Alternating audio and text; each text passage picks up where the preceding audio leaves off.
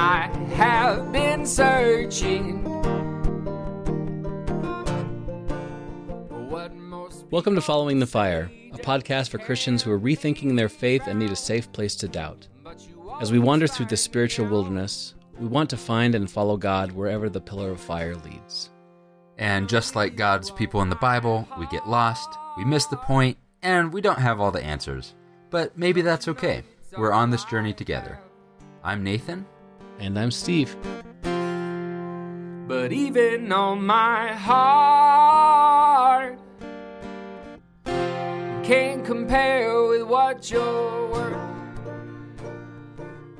Hey, everybody, welcome to another Following the Fire book club.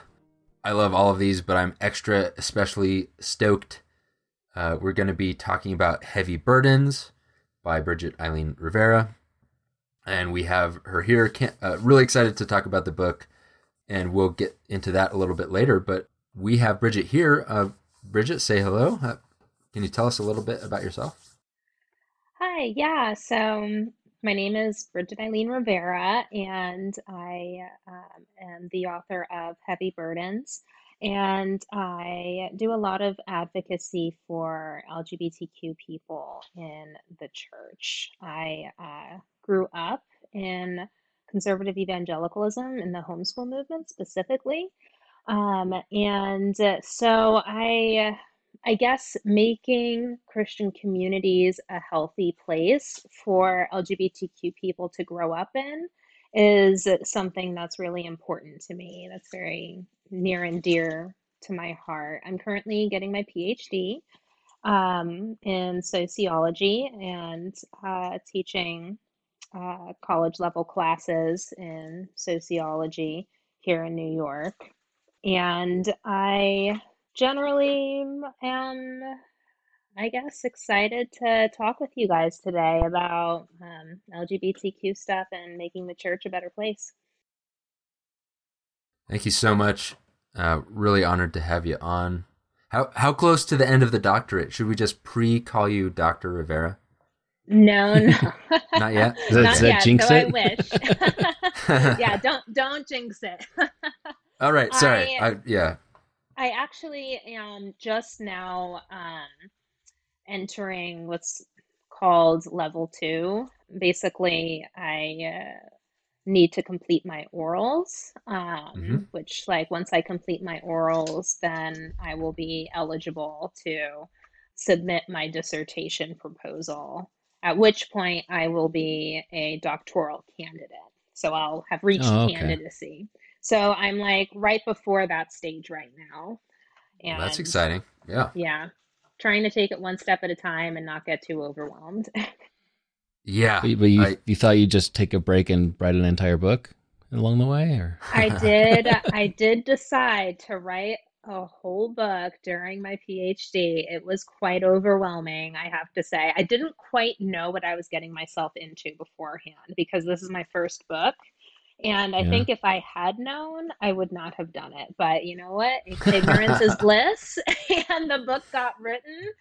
And I, uh, I am Hmm. just grateful that I'm still alive. Wow. Well, I- I'm extremely impressed. Um, I barely could write papers when I was going to school, and I was just a bachelor. So, um, sounds like your advice to people who are thinking about writing a book is like, no, you don't know what you're getting into. you know, um, maybe that that ignorance is a good thing. So, so the I'll I'll talk about the book uh, real quick. It's Heavy Burdens. The the subtitle is Seven Ways LGBTQ Christians Experience Harm in the Church. Out now wherever books are sold. You can also get it at bakerpublishinggroup.com. Also, by the way, um, Bridget, you're you're on all the socials and you've got a blog as well, right? Yes, I am um, on Twitter and Instagram as well as Facebook. My handle is Traveling Nun, and my blog is Meditations of a Traveling Nun. And I primarily use that as a space to um, engage with uh, current things happening in evangelical denominations around LGBTQ issues. Um, and to you know provide context and framing and um, hopefully better perspectives where perspective is lacking. So yeah, my blog, Meditations of a Traveling Nun. Um, so you can find me at all those places. Awesome. All right, so the, so this this book, Heavy Burdens, I I attended for a long time a church that that had a sign uh, that said this, and that on the website said um, this. So I, I know there's a lot of people who who have similar experiences. Here's just one example. The statement that on my church's website said, "We don't pretend to be perfect, and we don't expect you to be either. We'd love it if you joined us for worship or to study God's word. Everyone is welcome. We'd love to get to know you." And when I look at that statement, I I just uh, I'm filled with emotions because I I think, man, what a great ideal to strive for. Mm-hmm. But I also wonder, man, what kind of a trap are we setting for for people who may walk through the doors and don't quite know what they're getting into in that group or kind of where the mm-hmm. where the people are. Yeah. And but but it's the root of it is is true. It's this ideal mm-hmm. that many Christians really strive for. And I feel like this book is an attempt to help Christians and churches like mine to, to live up to that ideal that they have. Mm-hmm. And at, you know, at work, at my job, I specifically have my job is to point out problems. My, our, our company encourages people who can find weaknesses that we have or blind spots because you can only get better if you can first see the problem and then take ownership of it uh, you know, acknowledge your faults. Mm-hmm. Uh, that's that's kind of where you have to start and to move yeah. on. So true. And so the this this book it's it's kind of hard though when you talk about problems. I don't like that, um, mm-hmm. but it's it's writing from the inside and saying here are some problems maybe that you haven't thought about um, mm-hmm. if you're part of the dominant culture, and it lays out um, seven really thoughtful and convicting and revealing burdens that Christians who want to live up to this ideal of everyone is welcome, or who who follow a, a Christ who is you know the savior of the downtrodden and who cares about the least of these, it points out some ways that that the church maybe is actually accidentally not only not a refuge but actually causing some harm mm-hmm. for the the people among us who are LGBTQ like our kids but also just the world uh, watching us, the, the people on the outside. And a really convicting part of this book, you, you talk about the the 99 and the one, where, where Jesus um, makes it clear that, that, that who God cares about is that one lost sheep, and that that it really does matter how we we as Christians, we as uh, Christ followers, uh, treat the least of these, including that that one sheep instead of the 99, the outsider sheep. I I'm so thankful for this book. I really can't wait to to talk more about it. And I would just encourage uh, Christians and and churches and church leaders to take a look at this book, take it seriously. It's filled with an- personal anecdotes, um, statistics, and scripture to to make a case for maybe a, a better way that we can serve serve LGBTQ Christians in our midst. And one thing I'll just add to that, because I know that a big thing with a lot of books on LGBTQ um, issues in Christianity is that Christians can often be hesitant to read them because they don't want to be led astray by what's often right. seen as liberal, progressive, leftist theology. And I know that's definitely been me um, in the past is no, I can't read that because, you know, the enemy is going to use that to like tempt me to believe lies or, you know, something to that effect. And so, one of the things that I really try to prioritize in the book is to not center like trying to convince people of one position or the other on same sex marriage. Like, whether you believe in same sex marriage, whether you don't believe in same sex marriage, I really tried to write a book that that is for both sides where it actually doesn't matter what you believe. Regardless of what you believe these things are nevertheless the reality. These things are nevertheless things that need to be changed. Um, and i think that's important because I, I hope that that provides uh, I guess, an in an in for people to feel less scared because I'm not going to be trying to convince you to believe in same sex marriage. And in fact, something that people uh, might not realize about me who are just getting to know me or maybe are not familiar with my work is that I actually myself have a traditional view of marriage. So I believe that marriage is defined in scripture as between a man and a woman for the purpose of procreation. Um, that is a um, doctrine that I follow and something that I personally believe is very important um, in how I live my life. And as a result of that, I am celibate.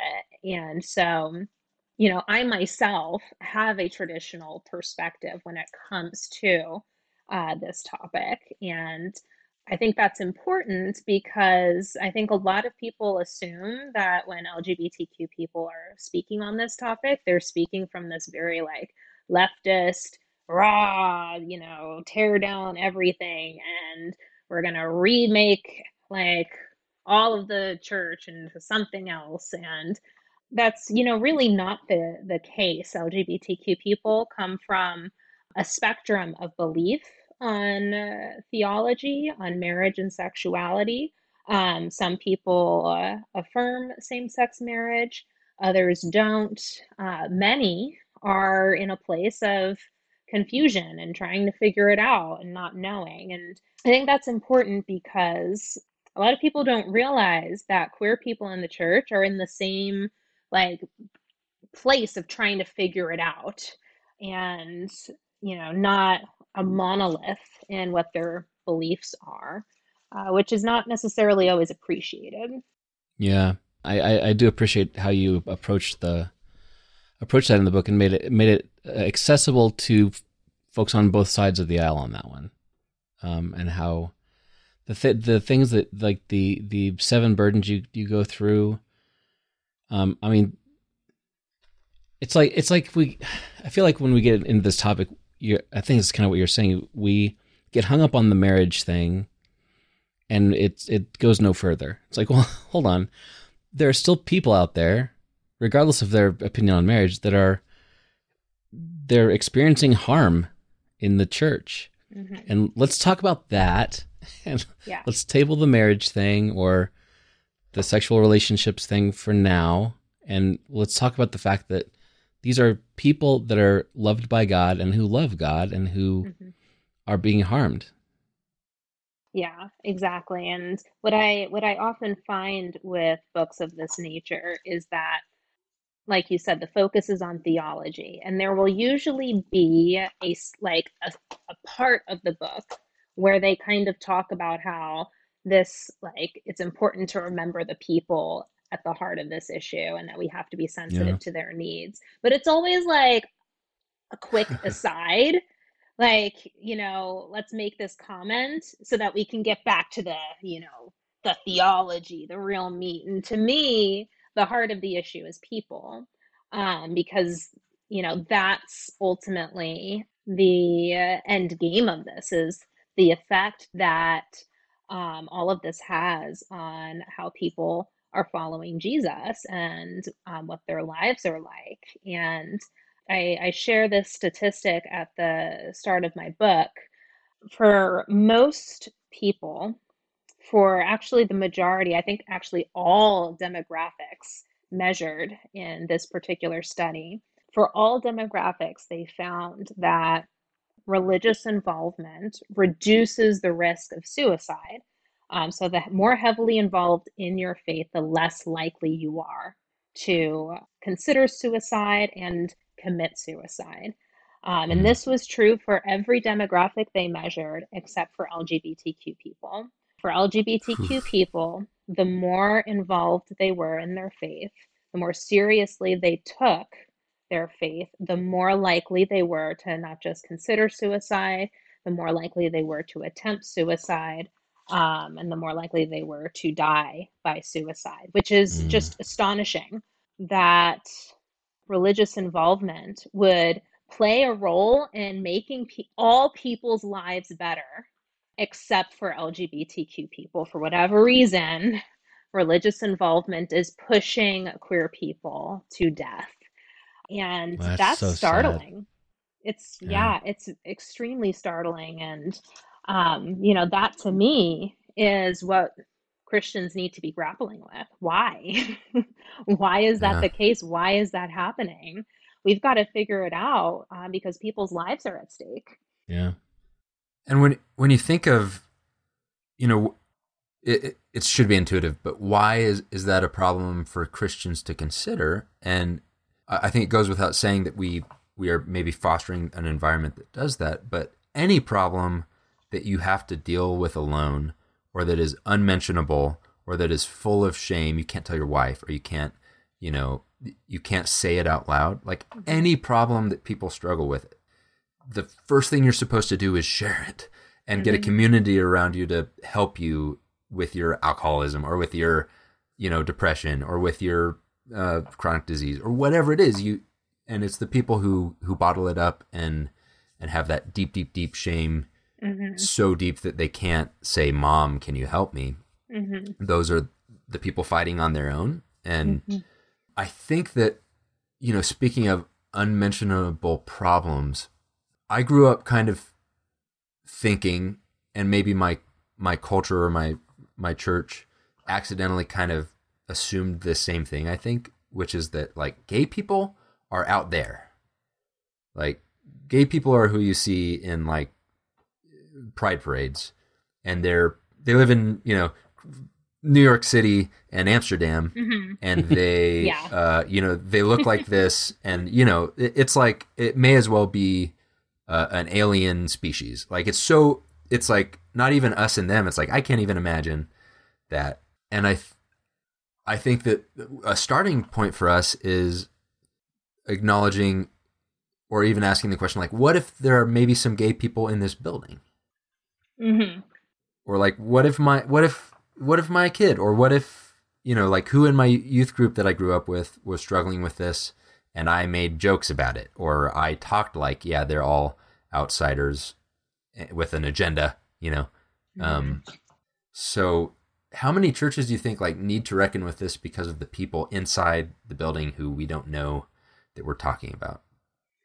Um, all, everyone. There is not a church in existence unless like the church is like four people and like the likelihood is low. Um, a church with an average number of members, there's not a single one that does not have queer people in the congregation. Um, they are there, they are present, and you uh, have spoken to them. They might be your friend. Yeah, they might be uh, your child. They might be your spouse. Um, they might be uh, your elder or a deacon or and it is not just there won't just be one hiding there. It'll be many. There you will have many queer people in the congregation. And in most conservative churches, um, these people will never come out. Uh, why? Because the social cost is so high in these communities. And so um, it 100% is a very isolating experience. It's something that many will just keep to themselves, hide at all costs, never tell a single soul. And as a result of keeping this very secret, they keep themselves very secret because in order to hide this part of yourself, you have to hide everything about yourself. Otherwise, people will figure it out.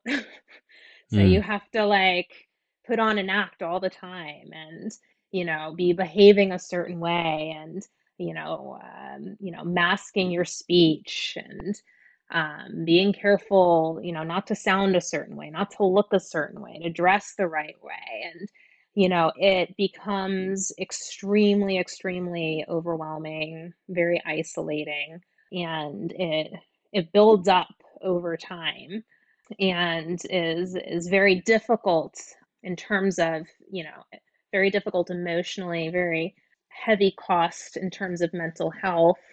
Um, and this is one of, of many reasons why um, the mental health outcomes for queer people that are heavily involved in religious communities is so poor because there is such a heavy cost to being queer in a conservative evangelical church.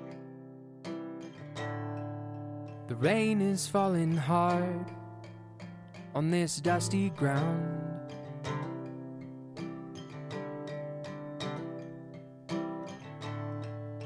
And I got no way of knowing what will grow.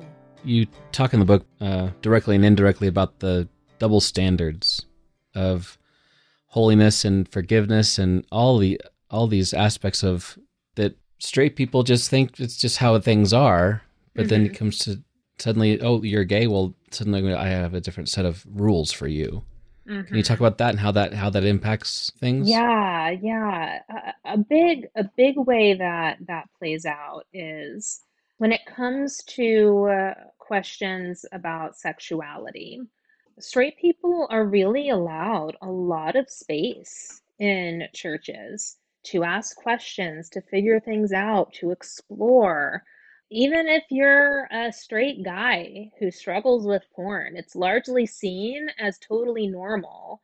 Um, and like you go to like a men's group, a men's support group where you can like talk about it and you know share, you know, help help help each other, share support with right. each other if you know, like someone... nobody thinks this is a good thing, but they're not ex- they're not surprised that it's happening because it's you don't get yeah. kicked out.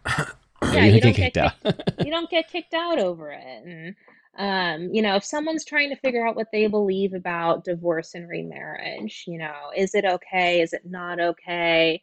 Is it one of those things that's bad, but God forgives it? Like these are questions that are allowed for the most part. Um, straight people in evangelical churches are allowed to ask questions, they're allowed to figure things out, they're allowed to struggle. All of these things are considered okay, considered normal, an expected part of the of your walk with Christ as you're growing in mm-hmm. the process of sanctification. This is part of it. But for queer people, there's no room for that whatsoever. You have to toe the line. There are no questions that can be asked. There is no thing that can be struggled with. There is nothing that you could uh, explore or figure out along the way. Um, there is no room for differences of opinion. It's this way or the highway. It's you mm. believe what the pastor says, or you are kicked out of the church. You're not a member anymore because you're, you're living in sin. And in fact, maybe you're not even a Christian anymore. And, you know, there's so many stories, uh, people that I know personally, friends who um, have just been through absolutely humiliating things in churches. Where they were picked out from the pulpit in the congregation um, and made to stand up in front of the entire congregation and confess You're kidding. that they were queer and living in sin. Um, people who were escorted out of the church um, upon um, speaking to an elder about some of the questions that they had. And the thing is about this, people hear stories like this and they think, how can this be? This is so shocking. And the fact is, is that this goes on in this is characteristic of mm. the situation in evangelical churches. It's not an exception. It doesn't just happen in one or two places here and there, but like your church is a really good church. This would never happen there. The in fact, it might and probably has happened there already. Um, yeah. This is a characteristic of how things are. I've, you know, had friends that have even like upon um, discussing some of their struggles in a men's group, um, a week later gotten death threats in the mail that were anonymous, so nobody knows who it was. But and so like these things are going on. Happening all the time. It is not just an exception, it is characteristic. I do not have a single queer friend who does not have multiple traumatic stories to tell from their time in various churches. Not a single one. And you kind you have to really go hunting to find hmm. someone that doesn't have a negative experience. And more often than not, there's someone who came to faith later in life and so they didn't have time to have a negative experience. And yeah this is when when we talk about changing things this is the type of stuff that needs to be changed. And it's it's more than just you know people learning to not be homophobic anymore. Um, it's it's coming to a place where we can see that there are specific things that are being taught in churches. There are specific ways of thinking and mindsets that are being inculcated in the culture and in the way people think about the world that are producing this type of atmosphere. It's not just about you deciding that you're going to be okay with queer people and you're going to love them this is this is a culture that exists. This is an atmosphere that exists. And it and it exists because of things that are being taught mindsets that are entrenched in people um, that need to be changed that need to be shifted. Otherwise things will not change. I love how you you say marginalized cultures get scrutiny extra scrutiny mm-hmm. spend all their we spend all the, our time scrutinizing marginalized cultures, and the dominant culture goes unexamined. Yeah, and mm. it's so that like that's such a great nugget of wisdom, but it is so hard to see when that is happening, especially if you're in the dominant culture. And mm-hmm. I, I truly believe that we actually need the benefit of people who are not in the dominant culture the, the, burden is that its life sucks for a long time because they're mm-hmm. they're feeling that tension of man i'm not in the mainstream of whatever it is it you know this can be a, a number of things right if you speak a different language or if you came from a different state or, or mm-hmm. whatever you're you're going to notice the things the dominant culture is doing that the dominant culture cannot notice about itself just mm-hmm. you can't you're you're all the fish going the same direction. It's it's it takes a fish that's going a different direction to even like notice it. And I, yeah. I feel like th- the importance of that cannot be overstated because it is our it is precisely our unexamined state that has caused this culture to uh, be allowed to right because our, our churches we want to be like christ and we we even believe that christ has the answer for X for for whatever the thing is, right? Mm-hmm. Um. That there's a, a life, an abundant life, waiting for that person. Mm-hmm. And what we don't see is that we are closing all of the gates to, uh, that would even give them a, a chance to uh, to get there.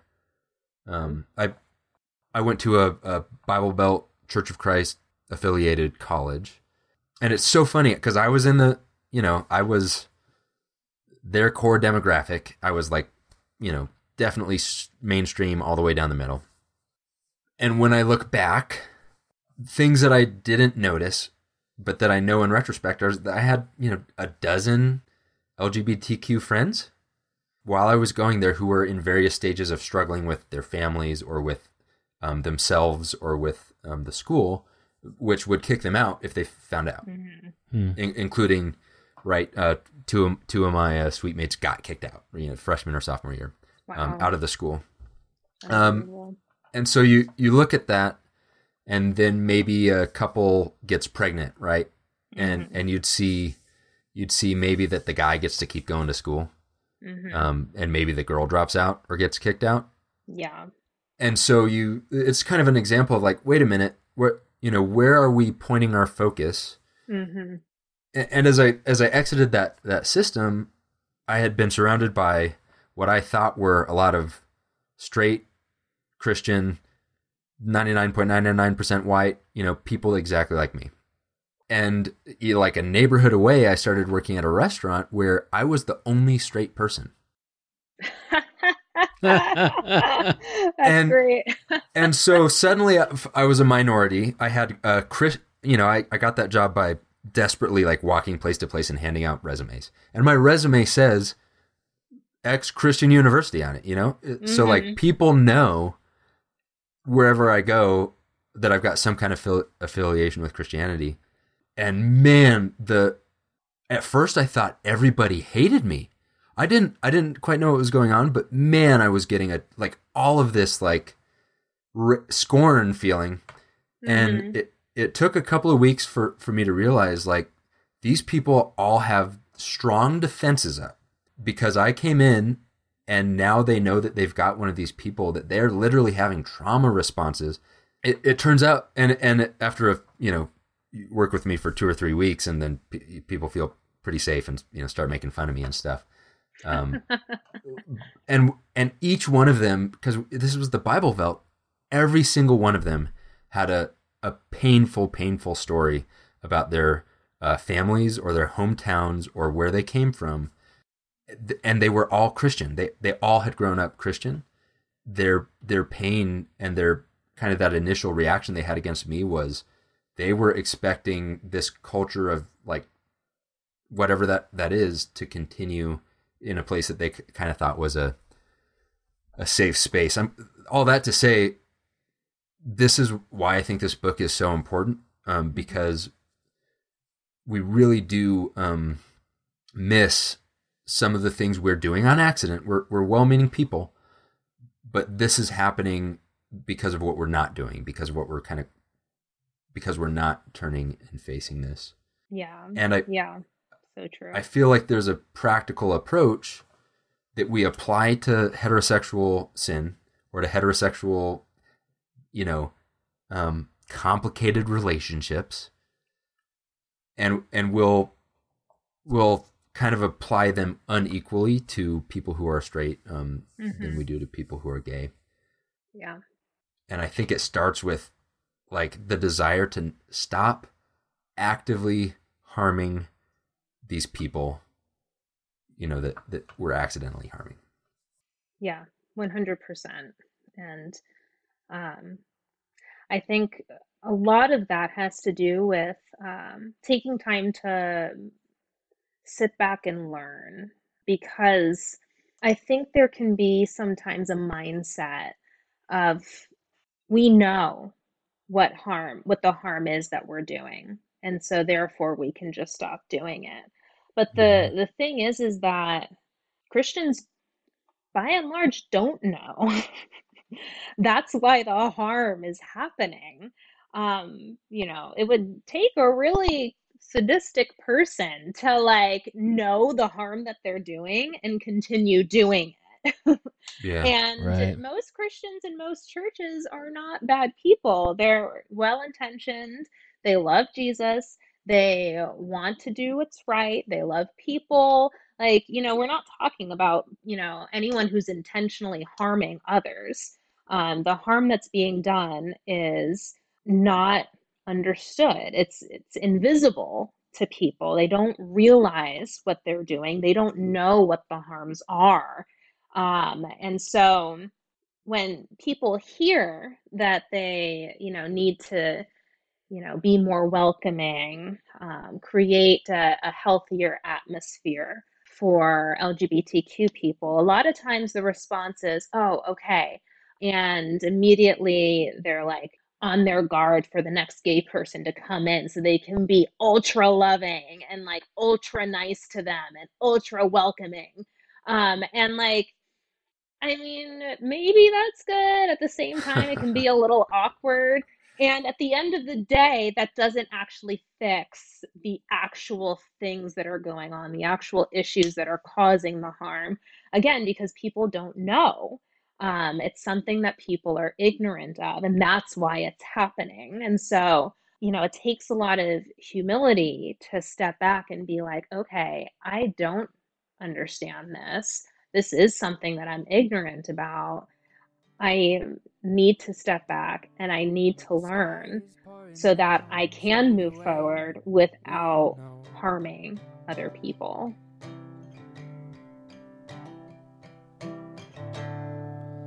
Please don't turn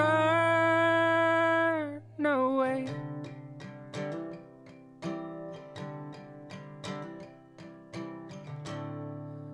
Please don't hide your face. Yeah, I've been uh, like multiple generations back in my family, part of the Church of Christ, uh, Churches of Christ, however you want to call it. And you know, I got my degree from a Bible uh, Bible college in Bible, trained as a missionary. I was a missionary in Germany, all this stuff. I assume that I know what's going on with people, and I always assume that I know the harm, like you said, the harm that I'm doing or not doing or whatever. And we just there's so much assumption. I, I think I feel like we just need to start with humility. That I don't know what's going on, and in in the life of uh, an LGBTQ person, um, I don't know what the, what they're experiencing, and that that's one reason. I honestly I like how you even just name the book like these are burdens that we're putting on people, because I I, I think you're right. Christians don't want to be hateful Mhm. um, they don't want to be suppressing, but I, it it happens because Mhm. we don't pay attention. We're not asking questions like of of you, you know, like we're not asking questions about like what what am I doing that it's messing things up. And with in my personal life, I um, you know, we mentioned before we started recording about how churches of Christ generally do not have women participating in anything, in any leadership positions or anything in worship, etc. And I was the head of worship for years at our congregation, and my wife was the head of the children's education. And I didn't even put together the harm that was being done to her just Mhm. by the passive not allowing her to be and do things in church. And so I, I I'm glad for voices like yours that are kind of showing here's what's going on. Like pull back the curtain a bit. And I've I I've talked to some people about this general topic in the recent past, and it seems like some people's initial response is to want to be like they want to be passive so, Mhm. in in some ways. It's like so okay, we get these problems, so let's just stop doing those bad things. but Mhm. Inactivity is not the same as changing Yeah. hearts and minds and changing the way things work. Mhm. Um, so, uh, I guess I, I'm not, I, I thought I had a question in there, but other than like, how do we fix it, Bridget?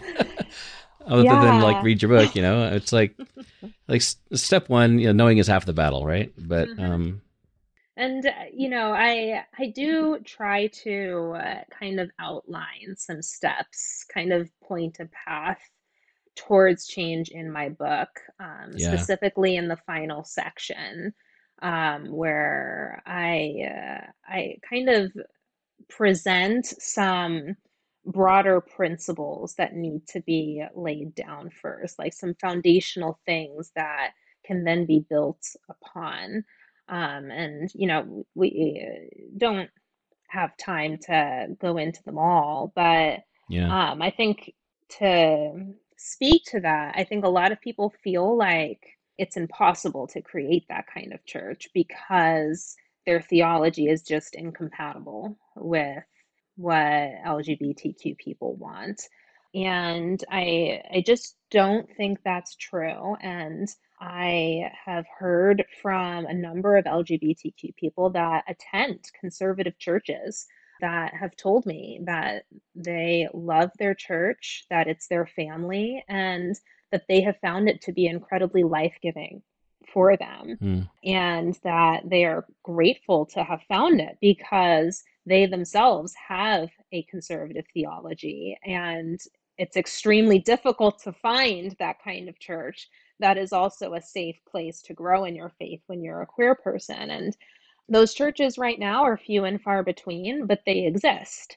And so uh, I think 100% to what you said, you can't take a passive approach to this. You have to be active. Um, and there are a number of groups that, you know, provide training on this, that, you know, provide resources to make this happen. Um, and so, you know, it, it takes um, stepping forward, um, taking initiative, um, to bring change because if you just sit back, nothing's going to change. It's just going to continue the way it is. I mean, you know, mm-hmm. the law of inertia. Um, yeah. your church is going to keep on going the way it's been going unless you, you know, put the brakes on and turn in a different direction and go that way instead.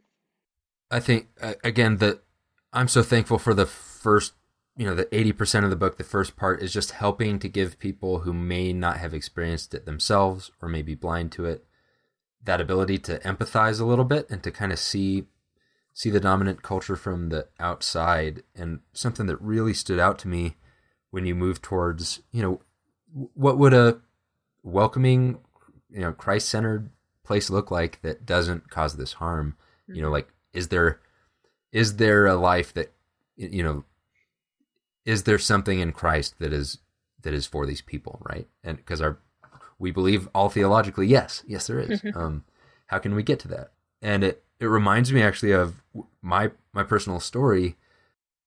I found myself uh, pregnant, right? I got someone pregnant.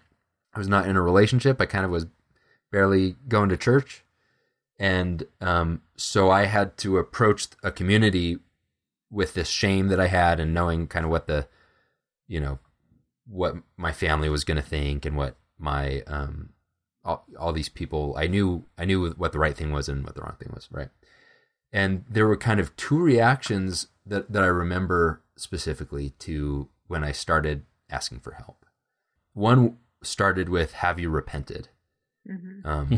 and I didn't really think much of it and I the answer I said was yes but in reality I was like straight in the middle of this really difficult, hard part of my life. You know, like, have you re- repented? It was kind of a meaningless question for me, but it was, in retrospect, kind of the price of admission to the next part, which was like, yeah, here's what we're going to do.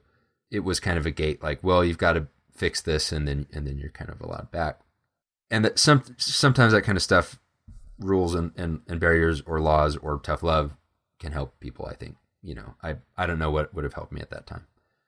But what I remember just broke me was when someone said, uh, "Hey, when you when you fall again, and you probably will, get back up. We're here for you." Um, it, it was it did not make my like current moral state the price of admission. It was like, "Hey, we're here. You know, mm-hmm. we're here. We're a family. We support you."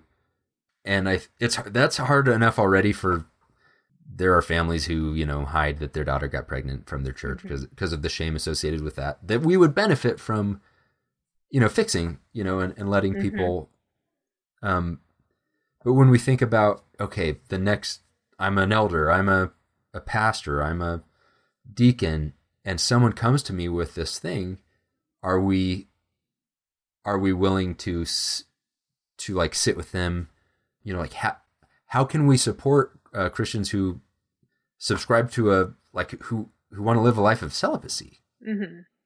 Right? Do do we have structures to if mm. if we have extremely conservative um, theology? Are we willing to also back that up and and help those people? Right? If we say you can't remarry to a divorced couple, would we help out the you know the two people or you know how do hmm. we how do we support these people and not just ask them to live. Yeah, what would that look like? Yeah, exactly. You talk about in the book about about creating that community to support. Yeah. What, what would that look like for for folks who haven't read it yet? Yeah, well, I think before building a community that is supportive of celibacy, there's kind of a pre prerequisite to that, which is making and allowing celibacy to be a choice that a queer pe- person is able to make.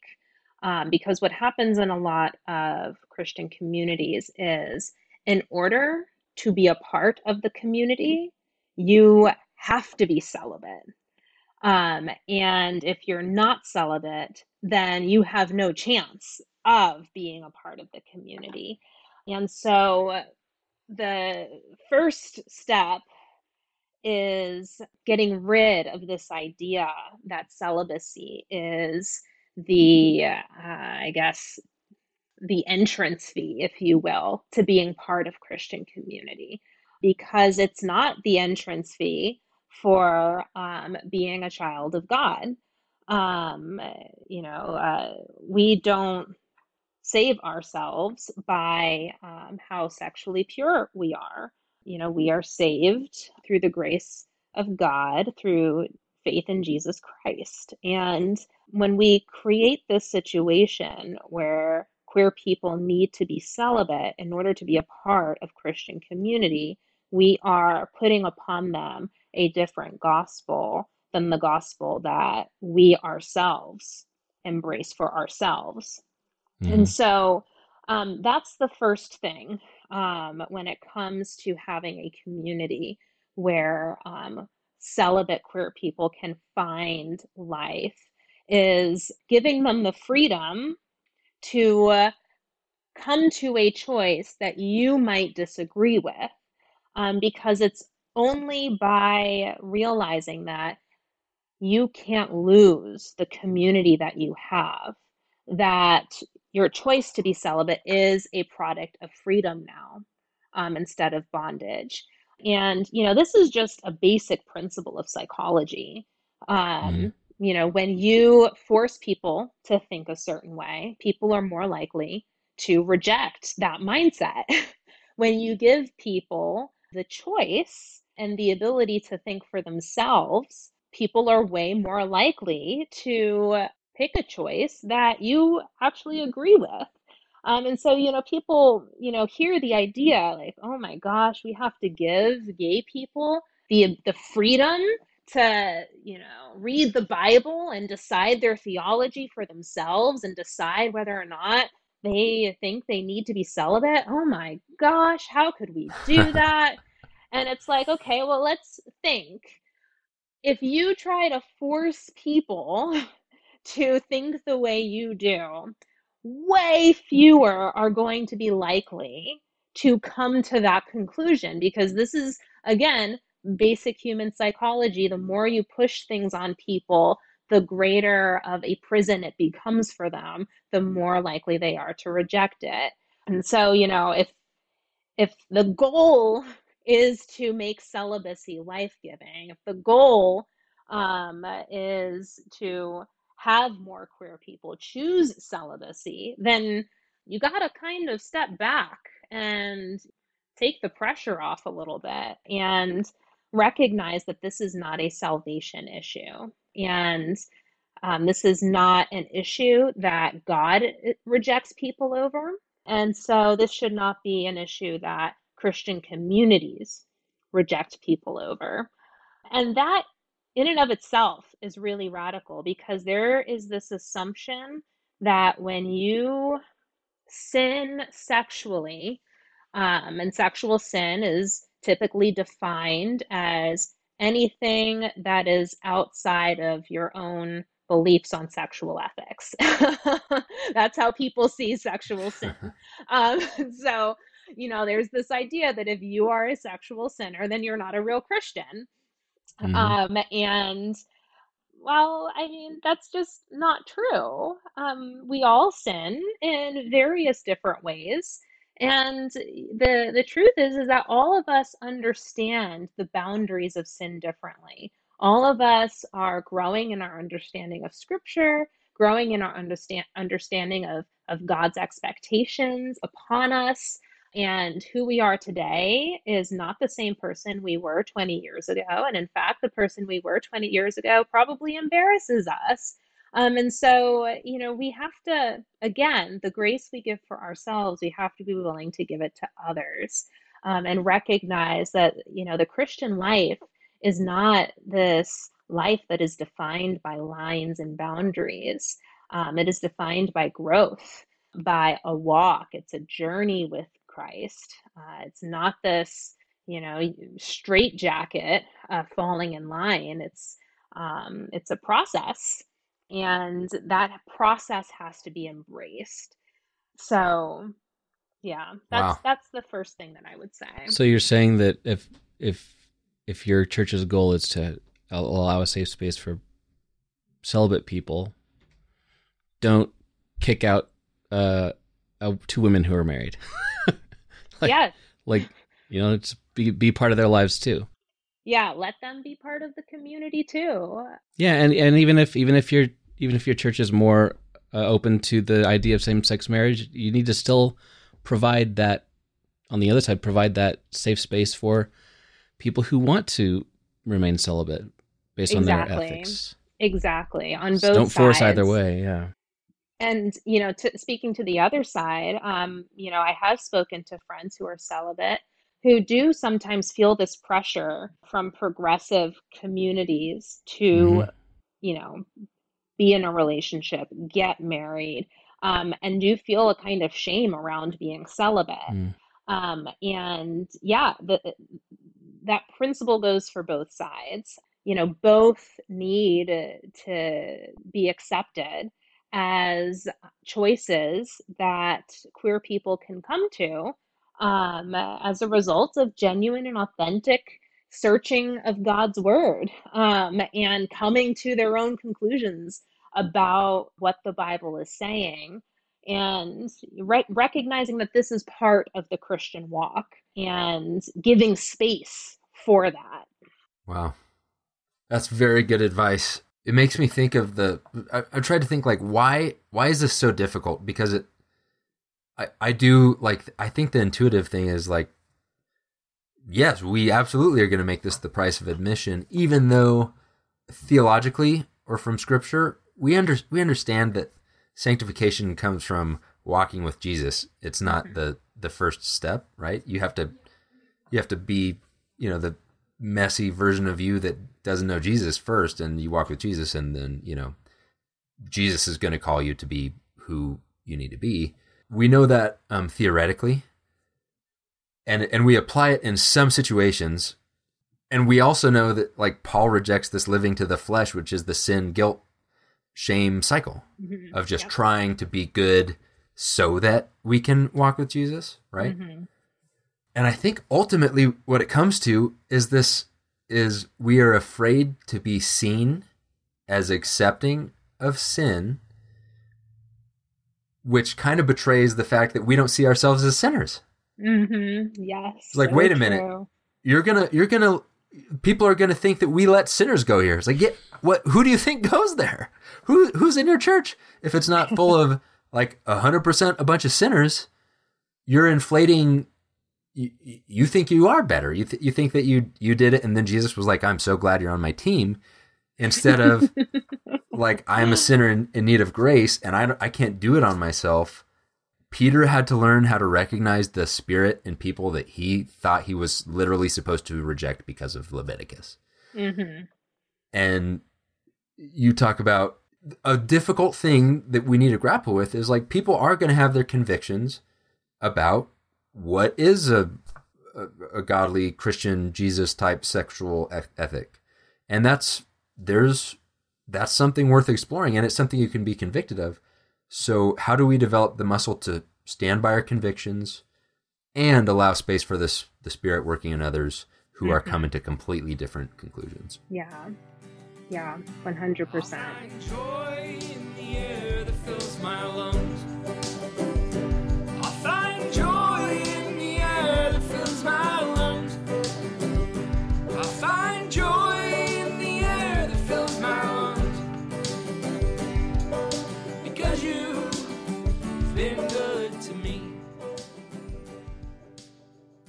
Thank you so much for the book. Thank you for just the the grace and empathy that you have for the people who are afraid to read this kind of book or who are, you know, you know what Yes. I mean? Um we need we as dominant culture people, whoever that that means, we need we need this kind of voice constantly Mhm. and I I pray that people are open to this kind of thing. I pray that when I'm 80, that whoever's telling me something that I can't believe that they're going to say, um, I hope that I'm open to that then as well. Um, Yeah. And I'll say again, thanks for the way that you approach the whole thing. I was very, uh, very caring and very uh, warm-hearted toward the people who are struggling with with this idea in general. Um, Yeah. Because so many people th- that I know, and it was it was me like a couple years ago. a, lot, Mhm. a lot changes, but it's it's hard. It is scary to open up a book about LGBTQ uh, issues and Christianity because, like you said, like this may be taking me places I don't want to go. Mm-hmm. And So true. I like. I, I, so thank you for for approaching it that way and sh- so showing how we can be more loving to people that. Oh, by the way, they happen to be you know different sexual Mhm. orientation. You know, but you still love them. So Yeah. thank you for that.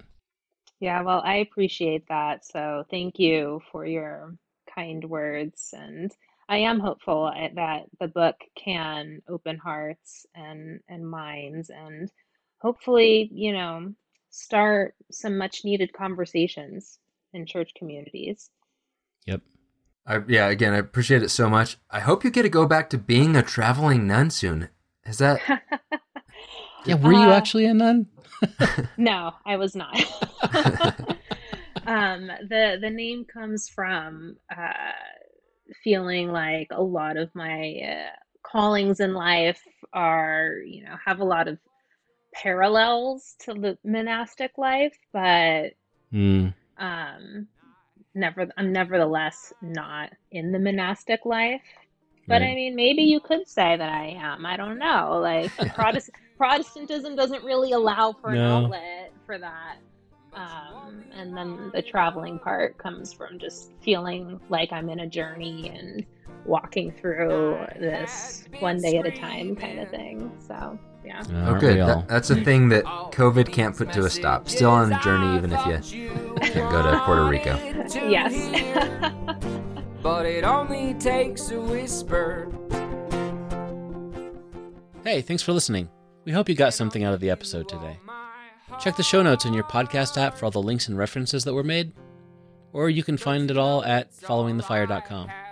If you'd like to support the show, please go to patreon.com slash following the fire to become a patron. And of course, we'd love it if you rate the podcast and share it with others. See you later.